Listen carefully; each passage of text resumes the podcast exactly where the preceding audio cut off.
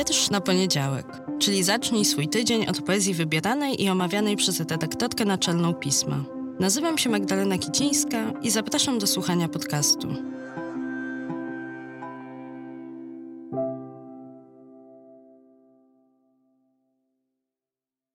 Cykl powstaje we współpracy ze Staromiejskim Domem Kultury. Cześć, dzień dobry, czołem, dobry wieczór, uszanowanie, tak żeby po raz kolejny zacząć inaczej. Czy wiecie, jaki dzisiaj mamy dzień? Poza tym, że poniedziałek, jeśli słuchacie tego podcastu zgodnie z jego nazwą, co oczywiście nie jest wymagane, i co nawet podoba mi się, kiedy mówicie mi, że lubicie wiersz na poniedziałek czytać w sobotę albo w niedzielę, kiedy jest na poniedziałkowe wiersze trochę więcej przestrzeni. Więc dzisiaj, poza tym, że jest poniedziałek, 23 maja, to jest to też rocznica 180 lat mija dzisiaj od narodzin Marii Konopnickiej, poetki, pisarki i jednej z najważniejszych twórczyń obszaru polskiej literatury.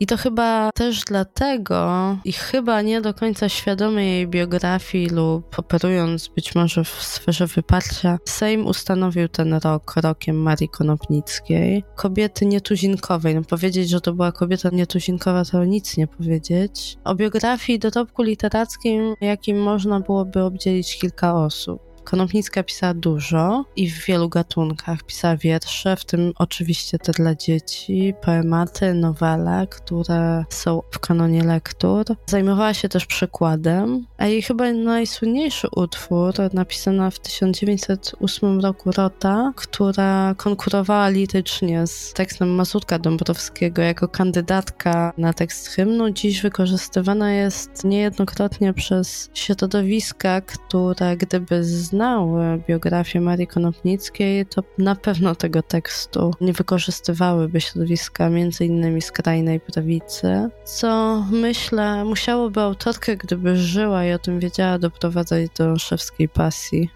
Mam dwa ulubione utwory Marii Konopnickiej i to są też utwory do różnych adresatów. Pierwszy to książka na jagody, ale też muszę tu ze skruchą albo bez skruchy po prostu szczerze przyznać, że w pierwszej kolejności głównie za sprawą ilustracji autorstwa Zofii Fiałkowskiej, a dopiero w drugiej kolejności z uwagi na sam tekst, który przenosi mnie w krainę właśnie jagodowego lasu. Tę książkę czytał mi często mój ojciec i kojarzy mi się z tym właśnie czasem w dzieciństwie, kiedy wszystko jest jeszcze niewinne, a gdzieś tam ta ciemna podszywka świata dopiero się wyłania. I o tej ciemnej podszewce biografii, tej pozytywistycznej poetki, jaką Konopnicka była, na pewno napisze jedna z najlepszych dzisiaj biografistek, Magdalena Grzebałkowska, która przygotowuje książkę na jej temat.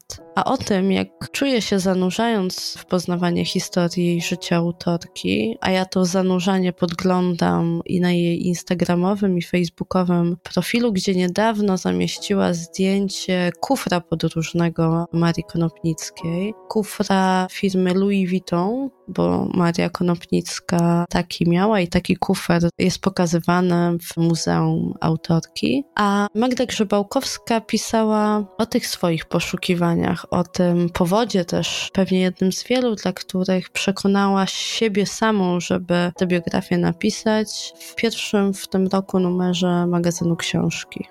Siedzę po uszy w Konopnickiej, wiem o niej jeszcze niewiele, zaczynam łowy. Mam swoją małą teorię, że wszystkim pokazała figę i żyła tak, jak chciała, kładąc swój talent w ofierze narodowi. Matka ośmiorga dzieci, dwoje zmarło, opuściła męża, kochali się i zamieszkała w drugiej połowie XIX wieku w Warszawie. Nie rozwiodła się bez przesady, nie te czasy, ale utrzymywała dzieci sama z korepetycji.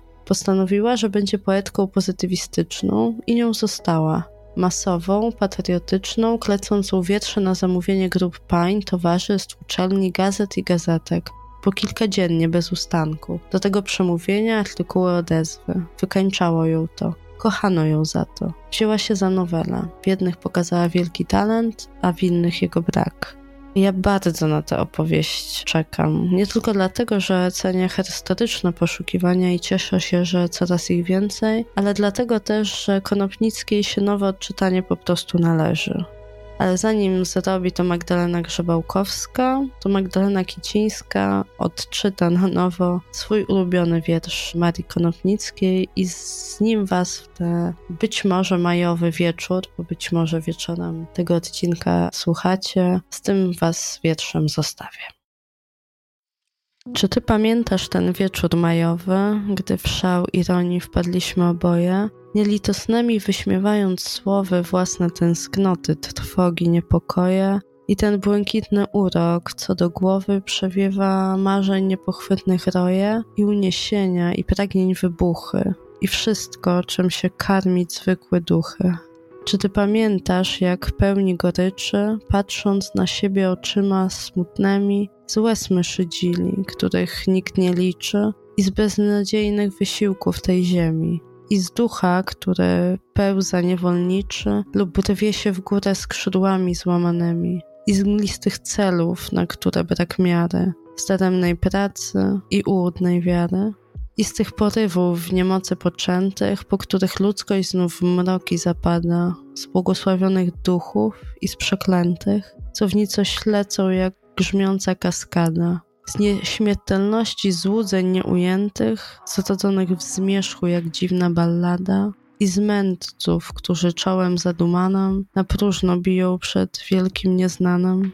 I czy pamiętasz, jak z nagłym wybuchem gorzkiego śmiechu, co duszę rozrania, staliśmy bez słów, w rozdrażnieniu głuchym przed tym olbrzymim znakiem zapytania, patrząc się okiem błyszczącym i suchem w przepaśnicości, którą on osłania.